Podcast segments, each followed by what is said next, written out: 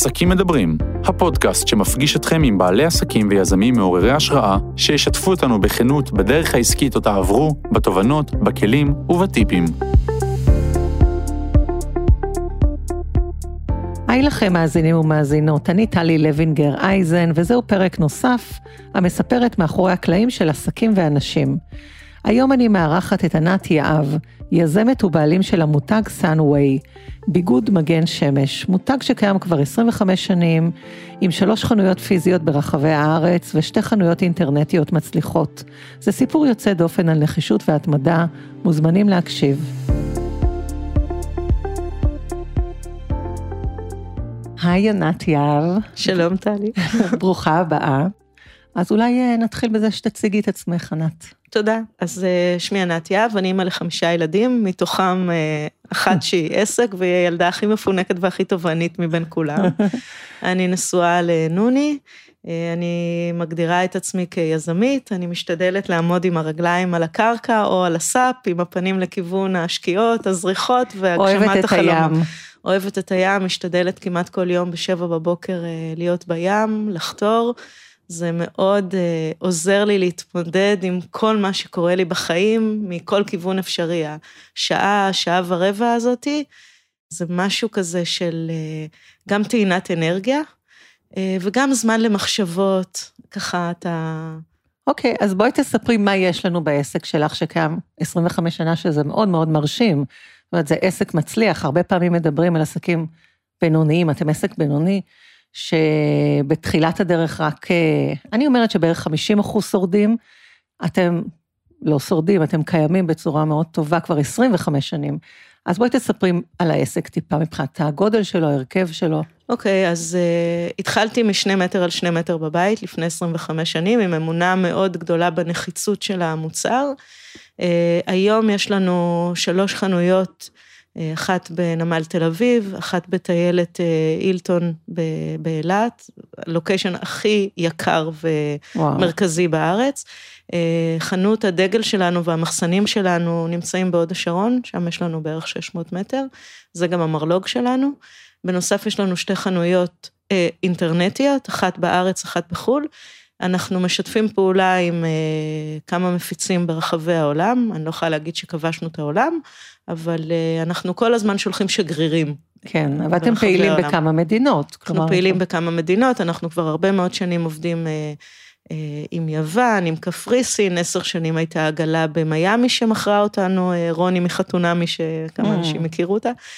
אה, יש לנו מפיצה קטנה בפרו, יש לנו בניו זילנד מועדון שמאוד מאוד אוהב אותנו וקונה מאיתנו הרבה דברים כל שנה. אנחנו, אבל כמו שאני אומרת, אני לא מגדירה את זה. אפשר לדבר על זה בהמשך, על החלום והמציאות של למכור בחו"ל. גם בזה עשינו דרך, וקיבלתי בסופו של דבר איזושהי החלטה, אבל אפשר להגיע לזה בהמשך השיחה כן. שלנו. ויש לכם כ-20 עובדים, נכון? אני רגע משלימה את זה. ואתם משתתפים פעמיים בשנה ביריד חבר, שזה יריד מאוד מאוד מאוד גדול. אה, וחשוב לציין בעיניי שאחרי מספר שנים שעבדת לבד, צירפת את בן הזוג שלך נוני לעסק, והיום אתם בעצם מוגדרים מבחינתנו כעסק משפחתי. אנחנו לגמרי עסק משפחתי, אני אגיד שאני אפילו אחדד את זה, העסק לא היה אה, מגיע להיות גדול כמו שהוא היום, אם הייתי אני כאימא לארבעה ילדים אמיתיים, כן. מנסה גם להרים, את ה, גם להרים את העסק. זאת אומרת, אחרי שמונה שנים, תוך כדי נולדו הילדים שלנו, היה ברור שבשביל לעבור איזושהי מדרגה מסוימת, צריך לאחד כוחות. יפה. פשוט צריך לאחד כוחות, וזה לא היה פשוט, המעבר מלהיות uh, בעלת עסק לבד, mm-hmm. לזה שאני צריכה עכשיו לפנות מקום. אה, לעוד מישהו, ואוקיי, להחשיב אולי... להחשיב את דעתו. אוקיי, להחשיב את דעתו, אולי הוא עושה משהו יותר טוב ממני, גם אופציה. נכון. לפנות דברים שאני מגלה שהוא עושה יותר טוב ממני, זו הקלה מאוד גדולה לש, לשותפות, כולל בניהול של הבית. כן, יפה. אז בואי נדבר שנייה על המוצרים שלכם. אני חושבת שכל אחד מכיר את המוצרים של סאנווי. אבל אה, אם תגידי, אם תוכלי לומר בכמה משפטים, מה, במה מדובר, איך המוצרים האלה נולדו, מאיפה זה התחיל בעצם, אוקיי. אז אנחנו בעצם מתמחים בהגנה מהשמש. אנחנו מייצרים מגוון פריטי לבוש, אנחנו טוענים שהגנה מהשמש צריך ללבוש ולא למרוח. אה, לפני 25 אה, שנים, לפני 27 שנים, צללתי עמוק מתוך איזושהי מצוקה אישית של המשפחה שלי. אימא שלי הייתה אה, חולה בכל מיני סוגי סרטנים, במסגרת חבילת ההטבות של הסרטן, היא קיבלה כבונוס סרטן עור. והרופא של הסרטן עור הסביר לה שלהבדיל מכל הסרטנים האחרים שיש לה, שהם גנטיים, דווקא סרטן העור היא הרוויחה ביושר. זאת אומרת, אם היא הייתה נשמרת בילדות שלה מהשמש ונחשפת לשמש בצורה חכמה, רוב הסיכויים שאת הסרטן הזה היא לא הייתה מקבלת. אני באותם ימים הייתי אימא לשתי ילדות קטנות, ילדה אחת בת אה, שנה וחצי, ילדה שנייה בת חודש. אני בעצמי סקיפרית מגיל 16, אה, 17, משהו כזה, זאת אומרת, הים זה היה הבית השני שלי. ופתאום היה לי על המאזניים את ההבנה הזאת ש... יש לי שתי ילדות קטנות, שאני עכשיו אחראית לבריאות העתידית שלהן, וההבנה שזה סרטן שממש בקלות אפשר לחטוף אותו, תוך כדי ישראל, אני מתחילה לקרוא ולברר ומגלה שישראל היא במקום השני באולימפיאדת סרטן העור בעולם, מיד אחרי אוסטרליה וניו זילנד, ישראל. וזה קצת לא מסתדר לי. איך אנשים אה, מורחים קרם הגנה לפני שהם הולכים למים ולים, ובכל זאת שיעור החולים בסרטן עור רק עולה ועולה משנה לשנה. לאט לאט התחלתי לברר וגיליתי כל מיני מחקרים שמסבירים על ה-UVA ועל ה-UVB ומה קרם חוסם ומה הוא לא חוסם, והחלטתי שאני, על הילדים שלי קודם כל חייבת לשמור אחרת. אז חבר... מה עשית? חברת ילדות מאוסטרליה שלחה לי שני בגדי ים לבנות שלי, אה, וככה התחלנו ללכת לים. זה נראה היה כמו חליפת אה, גלישה כזאת, היא צבעונית, נחמדה. כל ביקור שלי בים היה מתחלק לשניים, או את אלה שמסתכלים עליי כאילו אני הגעתי הרגע מהמאדים, או אמהות ששואלות אותי איפה אפשר אה, לקנות. לקנות. במשך שנתיים המשכתי בעבודה שלי, עבדתי בקשר בראל, במקן, עבדתי במשרד פרסום, הייתי אחראית על מקדונלדס, אה, המשכתי ללכת לעבודה שלי, נולדה הבת השלישית שלי, ואיכשהו אמרתי, את חייבת לעשות איזה שינוי, כל הזמן שואלים אותך, כל זה, יש פה משהו שהוא מצדיק שינוי בחיים. לא היה לי כסף אה, להשקיע, היינו, גם בעלי וגם אני, היינו שנינו שכירים. ניגשתי לבוס שלי, לאבנר בראל ולאילן שילוח, סיפרתי עליהם הרעיון וביקשתי שיפטרו אותי ושייתנו לי את הפיצויים. הם היו פשוט מדהימים. קיבלתי את הפיצויים עם חיבוק ונשיקה על המצח וברכת בהצלחה.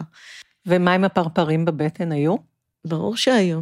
ברור שהיו, אבל אני החלטתי כמה החלטות. היית כבר אימא לשלוש בנות? הייתי אימא לשלוש, ילדה בת ארבע וחודשיים, ילדה בת שנתיים ועשר, ותינוקת שרק נולדה.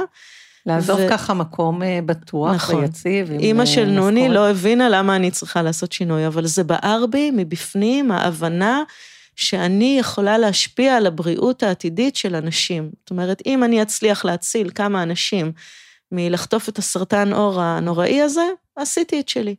עוד החלטה מאוד חשובה שאני הייתי שמחה שהמאזינים אה, ייקחו בחשבון, החלטתי שאני לא מוכנה שיום אחד ידפקו לי מהבנק בדלת ויגידו לי, לא עמדת בהתחייבויות שלך, תצאי בבקשה מהבית ואנחנו מעכלים לך. אז מה זה אומר שלא היית מוכנה? מה, החלטת? שהחלטתי שאני עובדת לפי התקציב שיש לי, ולא לפי הלוואות שאני לוקחת מהבנק. עכשיו, זו החלטה שרוב האנשים לא מחליטים אותה. רוב אה, האנשים... אני, גם אעצור אותך רגע פה ואני אומר שלרוב אה, אנשים מגיעים בלי המשאבים הראשוניים האלה, הרבה פעמים הם מגיעים בלי המשאבים הראשונים, ולפעמים, את תספרי עוד מעט את המקרה שלך, לפעמים מבחינה תזרימית, גם אם יש סכום ראשוני, הוא לא מספיק להשקעה הנדרשת בכדי להכין קולקציה, או בכדי לרכוש ציוד, או כל דבר אחר שהעסק צריך. אז אני אסביר. בכדי להשיק את המוצרים שלי בעונה הראשונה, יכולתי להחליט על כמה דרכים. אה, יכולתי להחליט שאני עושה 20 אלף בגדי ים ומשיקה אותם בבת אחת, ועושה קמפיין בטלוויזיה, בקמפיין בעיתונים והכל, ומגיעה להוצאה של אה, כ-700 אלף שקל, כל התוכנית הייתה קיימת. האופציה השנייה הייתה להגיד, יש לי סכום כסף מסוים, אני מתנהלת בסכום כסף הזה. מה זה אומר? אני עושה רק 4,000 בגדי ים ולא 20,000. אה, אין לי כסף. עשית אותם אגב בארץ? עשיתי אותם בארץ, אני בשמונה שנים הראשונות, 100% מהייצור של סאנווי היה במחסום ארז. הייתי מייבאת את הבדים מאוסטרליה, גוזרת ב... דרום גוזרת, תל אביב. הייתי גוזרת ומדפיסה בדרום תל אביב, ואז מעבירה את הגזירים למחסום ארז, היו תופרים שמה ומחזירים אותם אלינו.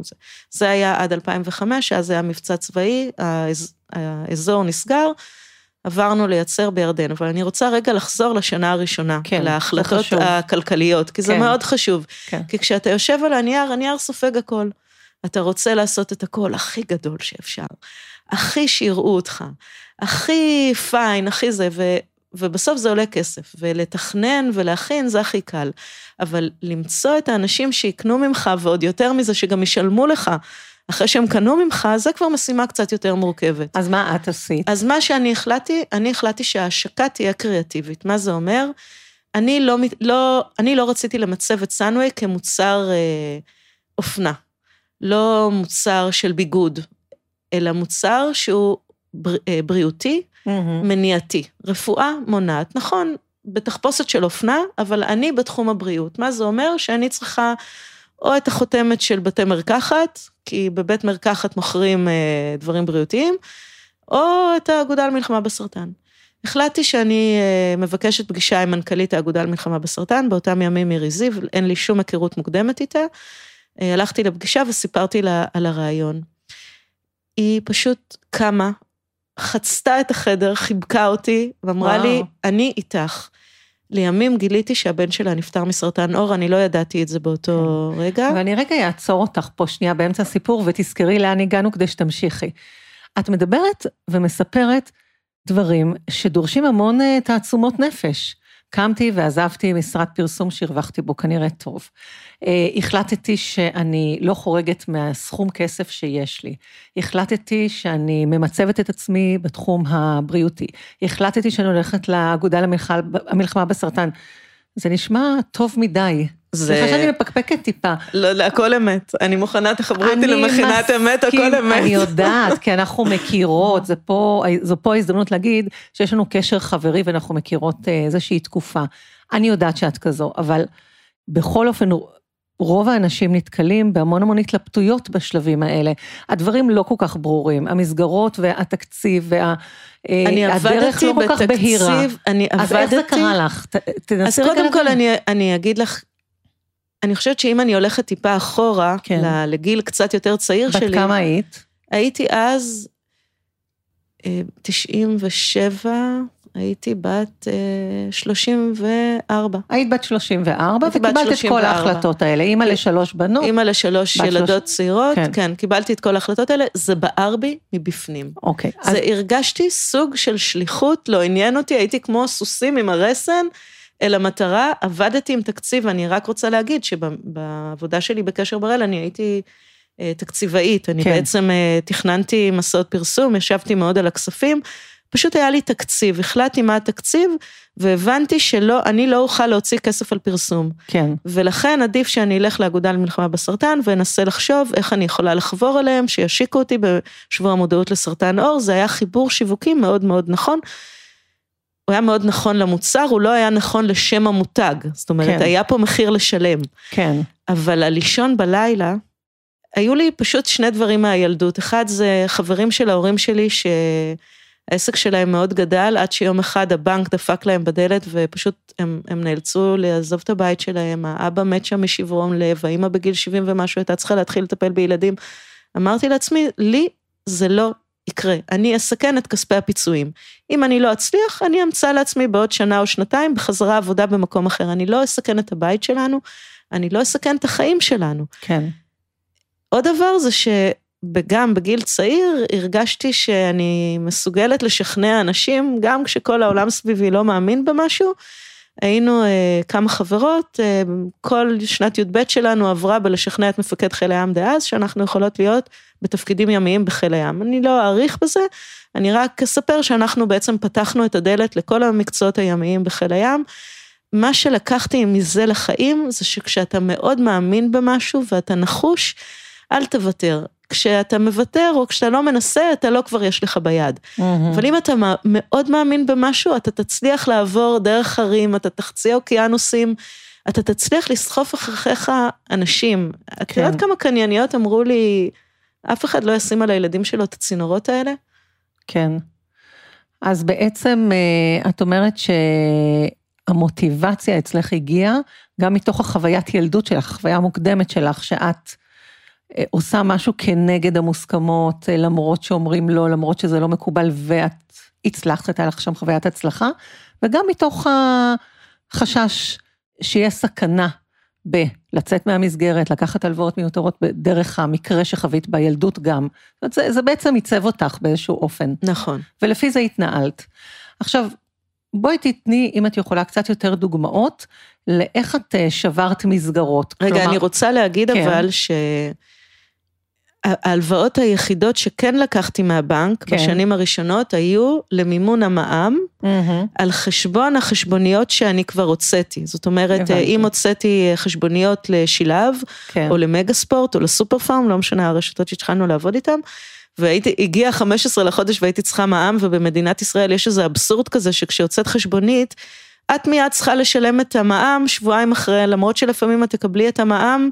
רק אחרי חצי שנה את הכסף מה... זה, זה היה בעצם הכסף היחידי שאמרתי, אני יכולה להסתכן עליו, כי אני לא מאמינה שרשת מכובדת כמו שילב, מגה ספורט, זה, לא ישלמו לנו, והבנק פשוט כן הסכים לתת את המע"מ. מעבר לזה, לא לקחתי מהבנק... מצוין, אבל... אני חושבת שזו דוגמה מאוד מאוד טובה. את סיפרת שהיו כל מיני אתגרים בדרך, נכון? התחלת לספר שהיו כל מיני אתגרים בדרך, שכשאומרים לך לא, את ממשיכה ועוברת ולא מוותרת. שתמיד יש סיכוי. אז את יכולה לתת עוד קצת דוגמאות אה, שקרו בדרך? אה, אני יכולה להגיד שכשניסיתי למצוא רשתות שימכרו את סאנוויי, אף אחד לא רצה. כולם אמרו לי, לא, זה לא ילך, לא צריך את זה, לא, לא צריך. ואני בינתיים כבר סגרתי עם האגודה למלחמה בסרטן, שאנחנו משתתפים במסיבת עיתונאים שלהם, הבאנו כמה ילדים לדשא והשפרצנו עליהם עם צינור. ואז העיתונאים מתחילים לשאול איפה אפשר להשיג את אה, בגדי הים, ואנחנו לא סגרנו עם אף רשת, כולם לא רוצים אותנו, ואני בשיא ה... למה הם לא רצו בעצם? לא האמינו, באותם ימים אנשים, או שהם לקחו את הילדים שלהם ערומים לים, או שהם שמו טריקו, זהו. לא היה את המושג הזה של לכסות את הילד אה, מהשמש, כן. זה פשוט לא היה קיים. אז מה עשית? אז אמרתי, בלי להתבלבל בכלל, שאפשר להשיג את זה בכל הרשתות, ודיברתי על שילב, על מגה ספורט, על אה, כיתן. חלק הסכימו באותם, ככה, באותם ימים הסכימו לשקול, וחלק, כמו שילב למשל, לא מכרנו שם, אבל נוצר ביקוש מלמטה של אנשים שהגיעו לשילב, mm-hmm. וביקשו את הבגד ים האוסטרלי. כל כך זה נתפס, העניין, לא אמרנו סאנווי במסיבת עיתונאים, כי בכל זאת היה צריך לשמור על כבוד כלפי האגודה, וככה בעצם נוצר ביקוש מלמטה. אה, עוד הרפתקה... למה לא השתמשתם במונח סאנווי? כבוד, לא רציתי לנצל את טוב ליבם של האגודה למלחמה בסרטן, שהם לא יכולים לפרסם מותג מסוים, הם mm, יכולים לקדם רעיון. אז אני ביוזמתי אמרתי לה שאני אכסה עם בד את הלוגוים, תפרתי עיגולים. זה במסיבת העיתונאים ההיא, אבל העיתונאים. כן השתמשת בלוגו ובמותג, ברור, ברור, בהמשך. והיה משרד יחסי ציבור שיחצן את הכל, אבל במסיבת עיתונאים עצמה, כששאלו אותי איפה אפשר להשיג את הבגדי ים האוסטרליים האלה, אז אמרתי, בשילב, בכיתן, בזה, בשילב לא מכרנו באותם ימים, אבל חודשיים אחרי זה, אה, הקניינית של שילב, כן, ומאז אנחנו מציאות, עובדים, כן. אנחנו עובדים עם שילב. אנחנו, אני לא רוצה לפתוח פה לשטן, אבל אנחנו 25 שנים מוכרים בשילב, ואנחנו מוצר הביגוד היחידי שנמכר בשילב, שהוא לא ממותג שילב, כי הם מבינים בעצמם את הכוח שיש למותג סאנווי על פני כל בגד ים רגיל שהוא לא, שהוא לא חוסם קרינה. אוקיי. Okay. הרפתקה נחמדה אחרת שאני רוצה לספר עליה הייתה עם הסופר פארם. היה לי מאוד חשוב לנסות למכור בסופר פארם, כי זה הכי גושפנקה של דבר בריאותי. איכשהו בדרך לא דרך הצלחתי להשיג פגישה עם אה, ליאור רייטבלט, שבנימוס אמר לי אחרי שלוש דקות, אם אין לך קמפיין בטלוויזיה, אני לא, אין מה לדבר פה. אמרתי לו, תקשיב, הכיסא שלך מאוד נוח, עד שאתה לא עושה טסט לשבועיים בחמישה סניפים, אני לא מפנה את הכורסה. הרגשתי שאין לי מה להפסיד. הסברתי לו שהתוכנית שלי היא להתמקם, שיהיו בגדי ים ליד החיתולים. אמא שתבוא לראות חיתולים, תראה את הפרסום בנקודת מכירה. אחרי שבועיים היא תבוא שוב ל- ל- לראות, לקנות את החיתולים, היא תראה שוב, ואולי בפעם השלישית או הרביעית היא תקנה בגדי ים. חודשיים אחרי זה היינו כבר ב-40 סניפים של uh, סופר פארם.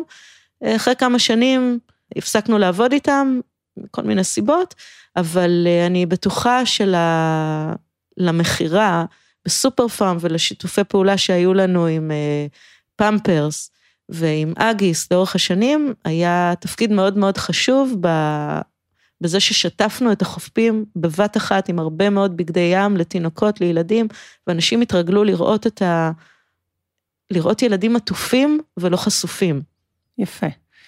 אז מה היה השלב הבא, אחרי שכבשתם כבר את עולם אה, בגדי הים של הילדים? אה, מה היה השלב הבא? מה קורה בעצם בשנים האחרונות? הרי המציאות השתנתה. גם רשתות השיווק שציינתם אה, מספיק חזקות, אבל לא כמו פעם.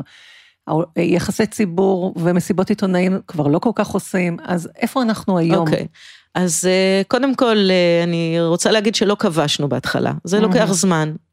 התמדה ונחישות. אתה mm-hmm. לא כובש שום דבר כל כך מהר. אתה עקב בצד אגודל, מתקדם, ועסק זה דרך. וכל שנה אתה גדל עוד קצת, ועוד קצת, ועוד קצת, וכל שנה יותר אנשים מכירים אותך והם ממליצים לחברים שלך, לחברים שלהם. ואחד הדברים שמאוד משמעותיים לגדילה שלנו, זה שלא התפשרנו לעולם על האיכות. לא ירדנו באיכות של הבדים. לאורך השנים, המון פעמים בטלוויזיה עשו מבדקי איכות לדברים שלנו ולמותגים אחרים, תמיד שנה אחרי שנה, סאנווי בי פאר קדימה. אה, בהשוואה לכל המתחרים, זה, הדברים האלה מאוד עוזרים לחזק את, המותג. אבל אני אעצור אותך פה רגע ואני אגיד לך משהו. בעבודה שלי אני נתקלת אה, במעצבים ומעצבות או בעלי מותגים כאלה ואחרים שרוצים את התוצאות מאוד מהר. הן ממש באות ואומרות לי, אני אומרת זה בלשון נקבה, אבל זה גם uh, גברים, אין להם סבלנות לחכות הרבה שנים, הם רוצים מהר שיהיו תוצאות. הם, אה, איך היא אמרה לי מישהי השבוע, אני לא בנויה לקצב הזה של גדילה, כמו שאת אמרת, עקב בצד אגודל, זה לא הקצב שאני רגילה אליו. אני רוצה לפרוץ בגדול, אני רוצה מהר שזה יקרה. מה יש לך להגיד להם? אני לא יודעת איך, אני לא יודעת ללכת בשיטה הזאת, אני יכולה להגיד לך שאני לאורך השנים אה, נהנית להיות מנטורית של אה, עסקים שהם מנסים להיבנות ואני עוזרת, הדרך שבה אני עוזרת, היא לא לקפוץ מעל הפופיק, לא לקחת עכשיו מיליון שקל מההורים ואז לא, לא להיות מסוגלים להחזיר להורים כסף. אני כן רואה את העסקים שאני עוזרת להם גדלים מאוד יפה, אה, אבל אף אחד מהם זה לא מין איזה סיפור סינדרלה כזה ש... אני חושבת שאת באה פה עם מסר מאוד אה, חזק ומשמעותי, ענת. את אומרת, אני אה, מראש רציתי לרוץ למרחקים ארוכים. ידעתי שאני לא רוצה לקפוץ לאזורים שאני לא יכולה לעמוד בהם מבחינה כלכלית, אני לא רוצה לקחת הלוואות אה, מגורמים חיצוניים, אני רוצה להשתמש במה שיש, ואני אה, נושאת את העובדה איתי ש, שהגדילה תהיה איטית. נכון. אבל לאורך זמן, כשבודקים את נקודת ההתחלה והסוף, זה, זה, זה מטאורי. כן? נכון. כן? אבל משנה לשנה, זו גדילה יחסית קטנה, לפעמים גם בטח לא הייתה ירידה. אף פעם לא הייתה ירידה. אוקיי. אף פעם לא הייתה ירידה.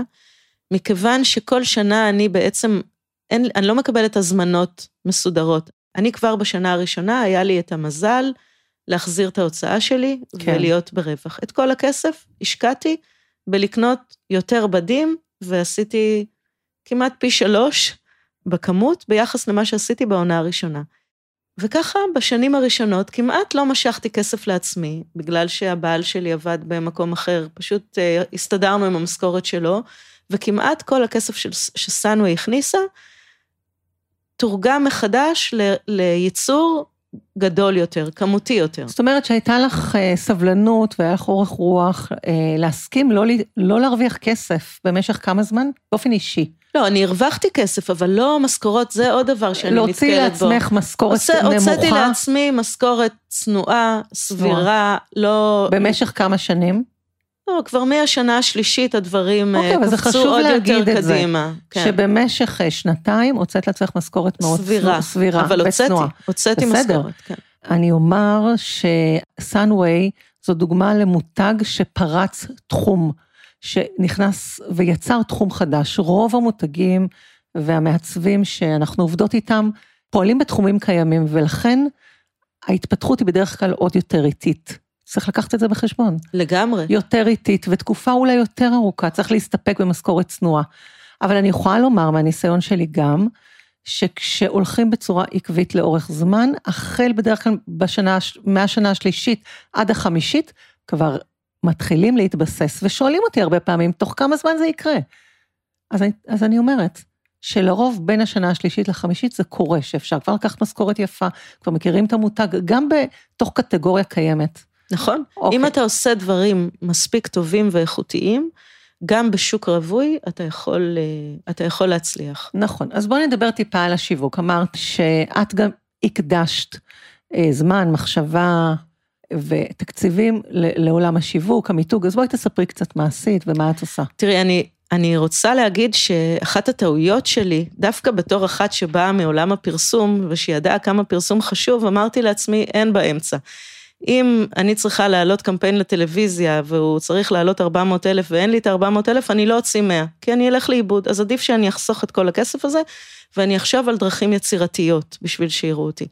וחיפשתי כל מיני אה, דרכים אחרות. אז למשל, אה, היה שיתוף פעולה עם פמפרס, שקנו mm-hmm. מאיתנו בזמנו 12 אלף בבגדי ים וכובעים, וזה היה מצוין, והם גם פרסמו את זה בעיתונים והכל. אה, אחרי כמה שנים היה מבצע כזה עם האגיס, שעוד פעם קנו מאיתנו עכשיו 18 אלף. הדברים האלה מאוד עזרו. שיתופי פעולה. שיתופי פעולה מאוד, אה, היו מאוד אה, אפקטיביים. יצאנו המון למכירות לירידים, למכירות ביתיות, למכירות בארגוני עבודה. עבדנו מאוד מאוד קשה. היינו נוסעים, נכנסים לחנויות, רושמים, מכרו שלושה בגדי ים במידה שתיים, נשלים להם. שלא יהיה הרבה מצב... הרבה עבודת שטח. המון עבודת שטח. אה, היו כל מיני טריקים, מה זה טריקים? הבנו שהדבר הכי חשוב, למשל, כשאתה עובד במגה ספורט, הדבר הכי חשוב זה להיות חבר של המחסנאי. כי המחסנאי שולט על האם פותחים את הארגז שלך או את הארגז של ספידו. עכשיו, אני רוצה שיפתח את הארגז שלי קודם, למה שיפתח את הארגז שלי קודם? כי את הארגז שלי יהיה לו קל יותר למוסס. למה יהיה לו קל יותר למוסס? כי הוא כבר יקבל את הדברים תלויים על קולבים. Mm-hmm. הוא לא צריך עכשיו לחכות איפה יש לו קולבים, ואז להוציא מהניילון את הבגדי ים. וככה שלחנו את הדברים, היינו מסדרים להם אותם לפי שורות בגומיות שהם בשנייה מפרקים את הארגז. אתה עובר, אתה מסדר, אתה רואה שתמיד כאילו יש... כאילו מה שאת מציינת פה, וזו נקודה רגע לעצור ול... לחשוב עליה ולציין אותה ככה בצורה ברורה, שבעצם לעבודת שטח היא לא רק אה, מקרבת אותך לאנשים שבשטח, היא גם נותנת לך המון אינפורמציה. זו חשיפה אמיתית אל מול הקהל, אל מול הספקים, ברור, אל מול החנויות, ברור, אל מול ברור, המחסנים. ברור, אתה לא יכול לשבת באיזשהו משרד ממוזג ולחשוב שהדברים יתנהלו מעצמם, אתה לא יכול. אז את ירדת לשטח. אני ירדתי לשטח, כל, בואי, גם לא היה לי מי שירד לשטח במקומי. כן. אז uh, העסק שלי הוא עסק עונתי, לא הייתה לי אפשרות בשנים הראשונות להעסיק uh, עכשיו סוכן וזה, וגם לא כל כך הייתה הצדקה, כי לא הייתה לי כל כך הרבה עבודה. היה לי ארבעה או חמישה חודשים, בהם כן. הייתי צריכה לתת פול עבודה, בחורף uh, יכולתי לעשות מוזאיקה. כן. לא הייתי צריכה להתאמץ יותר מדי, אבל בקיץ קראתי, באמת קראתי, אה, עבדתי המון שעות, המון זה, אבל גם בתחושת סיפוק מאוד מאוד כן. אה, גדולה. איזה עובדים קלטת אה, בשלב הראשון? הפינוק, הפינוק הראשון, מעבר, כן. הפינוק הראשון היה, תראי, אני, רוצ, אני רוצה רגע לחזור ולהגיד שעבדתי מהבית, כן. עם ארבעה ילדים קטנים. כן. אז קודם כל העובדת הראשונה שקלטתי הייתה מטפלת הביתה. שתוריד ממני את כל העבודות השחורות. מצוין. שאני לא אצטרך להתעסק לא עם אה, כביסה, ולא עם להכין אוכל, ולא עם לסדר, את הכל, שיהיה לי את הזמן באמת לעבוד. זה משגע אותי שזה לא מוכר על ידי המדינה, אבל זאת הייתה העובדת הראשונה שהעסק שלי היה חייב לקלוט, והיא הייתה לגמרי על חשבוני. העובדת הבאה, שאחרי, אני חושבת בשנה השלישית, יכולתי לקלוט, הייתה חיילת משוחררת, שבגלל שהיינו אה, עסק יצרני, יכולנו, לה, אה, יכלה לעשות אצלנו עבודה מועדפת, והיא עבדה בתור מחסנאית. הייתי מהשטח מודיעה לה שתכין עכשיו תעודה עם תשעה בגדי ים. שלושה מידה שתיים, שלושה מידה ארבע, שלושה מידה שש, ותשלח אותם למגה ספורט זה זה, והייתי בעננים, השלמה של תשעה בגדי ים. זאת הייתה העובדת הראשונה. אה, במשך הרבה, במשך אני חושבת חמש עונות, כל שנה הייתה מתחלפת, או, או הבחורה שעושה מועדפת, או שהייתה אישה אחרת בגילי, מהמושב, כל פעם הייתה מישהי אחרת, כי הייתי צריכה במחסן, כל פעם... עזרה במחסן. זה, זה היה מין מזכירות ומחסן, זה זה, ואנשים שהיו מגיעים אלינו לקנות בבית, אני אוקיי. מזכירה, כן? מתי לא... עברתם מחוץ לבית? אוקיי, אז גם על זה צריך להגיד משהו, שנשים שהן אה, יולדות, הפנטזיה הכי נהדרת בראש שלהן זה עסק מהבית, זה נראה להם נורא קסום, הם יעבדו מהבית, הם גם יגדלו את הילדים, וגם זה, והכל יהיה הרמוני פילהרמוני. זה נחמד בהתחלה, עד שהילדים לא בדיוק מבינים את הגבולות, וכל מוכר, כל קונה שמגיע, הם רוצים למכור לו, והדלת שסגורה, הם, זה לא מעניין אותם, הם פותחים, ואם יש קולבים שתלויים עליהם סטנדים, אז גם, למה לא לעשות על זה סלטות? כל מיני דברים כאלה. אחרי שמונה שנים, נוני הצטרף אליי לעסק, וזה כבר היה ברור שאי אפשר להמשיך לעבוד מהבית, ושחייבים לצאת מהבית, ואני אמרתי שאני מבקשת שזה יהיה מקום שהוא לא יותר מחמש דקות נסיעה מהבית, כי בכל זאת ארבעה ילדים, הרבה הסעות, הרבה לחזור, מצאנו מקום קטן בהוד השרון. אז כל מי שמתחילה לעבוד מהבית, Hmm. שתדע שהדבר הכי טוב זה לצאת מהבית אחרי שעבדת מהבית. מה זה אפשר לך? לגדול, לגדול באמת. מהמם. זה אפשר לי לגדול באמת. עכשיו, אני גדלתי גם לפני זה, אני התחלתי משני מטר על שני מטר, אחרי זה התרחבתי לפטיו, אחרי זה קיבלתי חדר שלם, אחרי זה קיבלתי שני חדרים, אחרי זה בנו לי עוד, במושב עוד חדר בחוץ של 32 מטר, אבל זה היה פרטאץ'. זה היה מסודר מאוד יפה, מעוצב מאוד יפה, את היית אצלי בבית, את יודעת. היציאה אפשרה לי קודם כל, קודם כל יש הפרדה, יש שקט, כמה מהמם. שעות ביום יש שקט, אפשר להתרכז.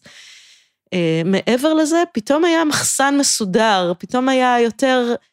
משם באמת, אני חושבת, אפשר לשים את האצבע על השנה הזאתי, כשנת כשנה- המפנה. שנת המפנה. היציאה מהבית הייתה מפנה. מיד מה זה אפשר לך מבחינת, את אומרת, זה יותר זמן, זו הפרדה, זה אפשר לך גם לפתח תחומים חדשים, אה, לעסוק גם תראי, בפיתוח יותר תחומים- יצירתי, תראי, או, תחומים- או יותר בחלקים התפעוליים. מה זה אפשר? הכל אצלי ביחד, כן. לא, לא, הכל אצלי מתערבב כל מהמם. הזמן, אני, אה, הכל אצלי מעורבב, הייצור, ההשראה, השיווק, ה, הכל הוא ביחד, הוא מקשה, הוא מקשה אחת. אבל היציאה אפשרה לי גם, במקביל פתחנו גם חנות בנמל, מהמם. ופתאום, פתאום היה בסדר שבאים אנשים, לא הייתי, לא, לא הייתי בלחץ מזה שמה יהיה אם הילדים ייכנסו ומה יחשבו על זה אנשים והכל. כן. ו... אז קודם כל אפשר היה בנחת לדבר עם לקוחות. מוצרים פיתחנו, עוד מוצרים פיתחנו כבר מהשנה אוקיי, אז השנייה. זה יותר בחלקים של למבוגרים, זה- שירות ותפעול, סייע, ה- ארגון. כן, כן, פתאום זה יותר מסודר. אבל ש- מצד שני זה גם הצריך ממך אה, לקלוט יותר אנשים. יש לך עכשיו חנות, יש לך אבל- עכשיו סטודיו. נכון, אבל, משרדים. מכרתי, אבל פתאום גם מכרתי הרבה יותר. ממש, ממש, כן, זו ממש נקודה הרבה מאוד יותר. משמעותית. ממש שאת מעלה מכרתי הרבה כאן. יותר, אני זוכרת בפעם הראשונה שבחנות, אנחנו היום בנמל נמצאים כבר בחנות השנייה שלנו. פתחנו ב- בהתחלה במקום שבמין איזה ספירלה של החיים, היום מקדונלדס יושבים שם, איפה Yeah. שאני פתחתי את החנות הראשונה. אני טיפלתי בתקציב של מקדונלדס מהמסעדה השלישית שלהם בארץ, עד המסעדה ה-42. אני זוכרת את התור שהיה בחוץ בשביל לשלם. אני לא האמנתי שזה קורה, וואו. אני פשוט לא האמנתי שזה קורה. היה ילד שחילק פליירים בירקון, הלך אחד החברים של הבנות, אה, שילמנו להם, והם חילקו בשבת פליירים קטנים, ועמדו בתור ואנשים בחנות עמדו הראשונה. בחוץ כן. בתור בשביל להיכנס, אני... כמה אני... שנים החנות קיימת כבר? עכשיו זה כבר החנות השנייה, החנות נפתחה גם פלוס מינוס ב-2005, 2006, פתחנו את כן. החנות הראשונה. אה, אחרי זה קיבלנו אומץ גם לפתוח את החנות זאת אומרת, השנייה. אתם כבר, יש לכם אה, חנויות, כאילו, אתם יודעים לנהל חנות כבר 15 שנים, ואז גם הרבה. התחלנו לשחרר רשתות מהמם. שחנקו אותנו מדי במוסר תשלומים או בתנאי תשלום, זאת אומרת, הייתה עוד הבנה שלא חייבים לעבוד נורא נורא קשה בשביל להחליף כסף בכסף. כן. אה, שגם לאיכות חיים יש משמעות. יש איזו עילה אנרגטית שאתה חייב, שאני, לא יודעת אם כל אחד, אבל אני צריכה להתנהל באיזושהי עילה אנרגטית, זה מה שנותן לי את הכוח להתמודד עם כל האתגרים. מה זה אומר עילה אנרגטית?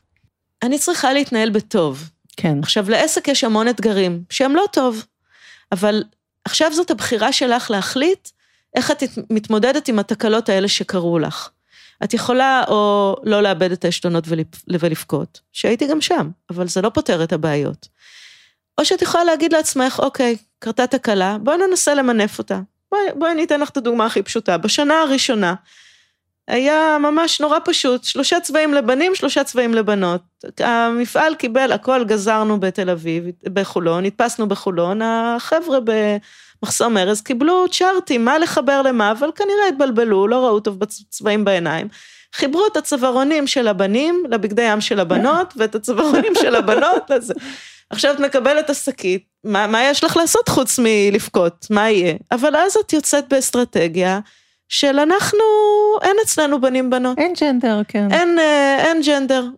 הכל לא. עובד לימים, באו אנשים וביקשו את הבגד ים הכחול עם הצווארון הוורוד. לא היה. כן. אבל uh, הרעיון הוא, איפה שקרתה לך תקלה, להוציא רגע את האמוציות ולראות. יש תקלות שהן מאוד בעייתיות. עקצו אותי בכספים, באמת, חוויתי, דילגתי יפה בין גלי החיים בעסק, ואני עדיין מדלגת ואני גם מאמינה שהדברים ימשיכו לקרות. כל עוד אתה עובד, אז קורים לך דברים. רובם דברים טובים, חלקם דברים פחות טובים. אתה צריך לנסות להוציא את האמוציה מהסיטואציה, לנסות להסתכל לאופק ולהגיד, אוקיי, יש לי תקלה, עכשיו מה אני עושה איתה? כן. בואי נדבר טיפה על התחום הדיגיטלי ככה לקראת סיום, כי אנחנו ממש לקראת הסוף. איפה אתם בתוך העולם הזה? עד עכשיו דיברת על חנויות פיזיות, נכון? דיברת על כן. אנחנו משרדים. בעצם עומדים עם אה, חנויות אינטרנטיות כבר, בת 12 שנים, משהו מהמם. כזה. לאורך השנים העוצמה שלהן אה, גדלה בצורה אקספודיציונית. כן. אה, לא, הם, הם, החנויות האינטרנטיות היו הרבה לפני הקורונה, זה קודם כל דרך נהדרת לשווק בעולם, אנחנו עבדנו עם אמזון, היה לנו ברור שכדאי מאוד שתהיה חנות איזה אנגלית. טיפים יש לך לתת בתחום הזה של אה, עולמות חוש- הדיגיטל? אני אגיד לך, אני חושבת שלקחת את זה קודם כל למקום שבו אתה יכול לנהל שיח עם הלקוחות שלך. גם להתמודד עם הביקורת שלפעמים אה, מטיחים בך, לפעמים יותר בנעימות, לפעמים פחות בנעימות, אבל לא לפחד מהשיחה עם לקוח. גם אם לקוח, נגיד נעלה פוסט, ולקוח יכתוב זה יקר. אז אני אשב באופן אישי ואכתוב תשובה ארוכה כאורך הגלות ואני אסכים, אני אגיד, נכון, אתם צודקים, זה לא זול, זה יקר, אבל הבדים חוסמי קרינה, עמידים לכלור, יחזיקו לכם מעמד יותר מעונה, הקרם הגנה שהייתם צריכים, היה- אני מנמקת, אני מסבירה, ואז פתאום, קודם כל הם קיבלו מענה, הם לא יודעים מי ענה להם, כי כן. כתוב אה, זה, אבל הם אבל פתאום בעיקרון קיבלו... את מחזיקה אה, גוף חיצוני שמנהל לך את ה social media? הקמפיינים, כן, אבל את התשובות, אני ממש נהנית לעשות את זה, זה ה baby אישי. שלי, זה, זה ממש ה baby שלי, אני ממש אוהבת את ה... אני אוהבת את השיחות האלה, אני אוהבת לענות. היה שלב שניסיתי לעשות, ניסיתי שמישהי אחרת תעשה את זה, היא לא דיברה בטרמינולוגיה שלי, היא דיברה כן. יפה, היא דיברה בעברית תקנית, אבל, אבל לא הרגשתי שעונים מהבטן, אז אנחנו עדיין אז עובדות ביחד עם מעלה קמפיינים, אבל אני, אני ממש... באינסטגרם, בפייסבוק ובכל שאר אמצעי המדיה, את בתקשורת עם הלקוחות. אני בתקשורת, אין, אני לא יכולה להגיד לך שדפי האינסטגרם שלי הם הדפים הכי מושקעים בעולם, אבל uh, את תראי שם דברים אמיתיים של החיים, תמונות אמיתיות שאו שאנחנו או שלקוחות uh, צילמו. לקוחות מאוד אוהבים uh, לשתף ולשלוח את התמונות של הילדים שלהם, הם נהנים לשלוח תמונה מהחופשה, הם נהנים לשתף ברגעי הקסם כן. האלה, ואני... אני גאה להיות שם ו- ולראות את זה במקומם. אה, מדהים. בתחום הדיגיטל, בחנות, בחנות אונליין שלך, את אמרת שיש לכם שתי חנויות, אז בואו נתייחס אולי לחנות המרכזית. האחוז ההשקעה בתקציב אה, קידום הוא כמה מתוך הסך הכל? אה, אני יכולה ההכנסות? להגיד לך שאנחנו עומדים, אם אני אקח נגיד את אה, שנת הקורונה, מהמם. עמדנו על אה, ROI של אה, 1 ל-13, שזה מהמם. מטורף, זה נכון, מאוד נהדר, זו. הייתה שנה מאוד טובה. בשנה שעברה הייתה שנה, אה, גדלנו במכירות, אבל היינו צריכים להשקיע קצת יותר בפרסום, אה, עמדנו כבר על ROI של בערך 1 ל-10. אוקיי, ROI זה למי שלא יודע, זה. כמה, כמה השקענו לעומת כמה האתר מכר. אחד לעשר הזה עשרה אחוז כן, בעצם. עכשיו צריך, אה, צריך להבין שמכירות באתר מגיעות מכמה ערוצים. יש את הערוץ האורגני, יש את הערוץ שמי, שמי, של אנשים שאנחנו קוצרים ביקושים. זאת אומרת, כן. כן. נעלה מודעות, יהיה לנו קמפיינים מסוימים, נעלה מודעות. אה, יש תנועה של אנשים דיירקט, של אנשים שמכירים סאנווי ויודעים אה, לבקש סאנווי, יש תנועה שמגיעה מקמפיינים בפייסבוק, יש המון תנועה. בסוף אתה כן. מחשב את הכל, כן, כמה כן. הוצאתי, כמה קיבלתי. אני חושבת שעשרה אני- אחוז זה כלל אצבע אני מאוד רק יפה. רוצה להגיד שהחנות האינטרנטית, למשל, עולה לנו הרבה יותר מאשר החנות בנמל תל אביב. Hmm. חנות בנמל תל אביב, השכר דירה שלה הוא יחסית שפוי. החנות באילת, השכר דירה שלה הוא פי שלוש מהחנות בנמל תל אביב, אבל החנות האינטרנטית מחייבת כל הזמן תחזוקה. כן. אתה לא יכול זה לעשות... יקר להחזיק חנות אינטרנטית. זה טובה. יקר, זה גם צריך להחזיק אותה בצורה טובה, כי אם אתה אה, מחזיק אותה בצורה טובה, גוגל ממשיך להציף אותך באורגני במיקומים מאוד מאוד אה, גבוהים. שתיים, הלקוחות הם מאוד מתוחכמים, הם כל הזמן מתקדמים, הם, אה, אתה רוצה בסך הכל אה, להתקדם עם הקצב, אתה לא רוצה להישאר אחורה. אני יכולה להגיד לך שאנחנו כבר ארבעה חודשים עובדים על אתר חדש, שאני יודעת שהוא לא יעלה, הוא לא יעלה במהלך העונה. הוא יעלה מתישהו בסוף העונה, ואני בסדר עם זה, כי אם אני כן. אתחיל את זה בספטמבר, הוא לא יהיה לי מוכן לתחילת העונה הבאה. אבל זה חלק מזה, זה כמו לבנות בית, זה כמו לשפץ מה, צריך לחבק את זה באהבה. אה, יפה. אז אני רוצה רגע להגיד פה משהו, ככה לקראת סיום, ואז גם איזושהי שאלה אישית אלייך, שבעצם אה, מה שאני הכרתי היום מעבר להיכרות שבינינו, זה באמת את היכולת שלכם כמותג לנוע בעקביות, בסבלנות, שלב אחרי שלב, גם בנועזות, כי את אה, עושה קצת דברים אה, אמיצים, נקרא, אולי לא נועזים כמו אמיצים, את לא מתביישת, את מאוד מאוד נחושה. אני חושבת שכל המכלול הזה עם אה, שיקול דעת גם אה, וחוכמה וקרבה לקהל וקרבה לשטח, זה מביא את התוצאות לאורך זמן, שזו נקודה מאוד חשובה. אני כאן אה, בוחרת פעם בכמה פרקים לראיין, אני קוראת לזה את אושיות השבט. מה הכוונה? בדרך כלל נשים עם ניסיון חיים, שיש להם עסקים מעל 20 שנה, וזה תמיד מרתק, מלמד, נותן כל כך הרבה לקהל המאזינים שהם לרוב יותר צעירים, או בשלבים קצת יותר אה, צעירים של העסק, לא בהכרח יותר צעירים, רק בגיל. ולסיום, אני רוצה לשאול אותך, ענת, אה, משהו בנימה אישית. אוקיי, עשית כבר כל כך הרבה במותג הזה, התחלת עם רעיון אה, שנגע לך באופן אישי בעקבות סרטן של אימא. יצאת נחושה לדרך מאוד מאוד מוצלחת, אה, עם עליות ומורדות, אבל בסך הכל בעלייה מאוד יפה. אז מה, מה את מאחלת לעצמך מהשלב הזה? בגיל כל, שאת כבר אני- נמצאת, בשלב הזה. קודם כל, אני, אני עובדת היום באותה תשוקה והתלהבות שעבדתי בהתחלה. אני הולכת לים, אני סופרת כמה ילדים ומבוגרים, אז אני מאחלת לעצמי שאני גם בעוד 20 שנה אמשיך לעבוד ככה באותה תשוקה ואותה התלהבות. אני רוצה להגיד שאחד הדברים שעוזר לי לעבוד ככה בכזאת שמחה, זה שאני מפנה די הרבה מקום, אני, אני פותחת את היום שלי בשעה מאוד מוקדמת, אני מפנה מקום בחיים שלי לטעינה אישית. ואני מאמינה שכל בן אדם שבכלל מנהל משפחה, מנהל עסק, חייב לטפח כל הזמן את הפירמידה, את השלב התחתון בפירמידה, בפירמידה הזאת, שכל האישיות שלך בנויה עליה, כי אם אתה לא תעשה את זה, להטעין את כמו, עצמך, אתה פשוט לאזן. תיפול, כן, כן. אתה פשוט תיפול. כן. ובעיניי זה מאוד חשוב, את יודעת, זה כמו שאומרים, אה, יש את אלה שבשעה 12 הבורקס נגמר, הם הכניסו עוד מגש, ויש את אלה שב-12 נגמר, הם הולכים הביתה לעשות משהו. אני לא מאלה ולא מאלה, אבל אני כן מרגישה שזה לא, החיים לא צריכים להיות מר- מרדף אחרי כסף. זאת אומרת, אה, יש לי יעדים מסוימים שחשוב לי לעמוד בהם. שיחות עם לקוחות, אני מייחסת לזה המון חשיבות גם בזה שהם נותנים לך רעיונות לאיך להרחיב, ולפעמים אתה יוצר נישה שהיא מתגלה כפלח מאוד משמעותי, וגם אתה מזהה את האנשים שנמצאים שם, ששווה לך להתאמץ בשבילם, שהם מעריכים את זה. בסדר גמור, אז אה, ענת, תודה רבה. תודה היה לי שהזמנת אותי. לעונג באמת. תודה, ממש אני מתרגשת שהזמנת אותי. ותודה על כל המידע, ובהצלחה. בכיף.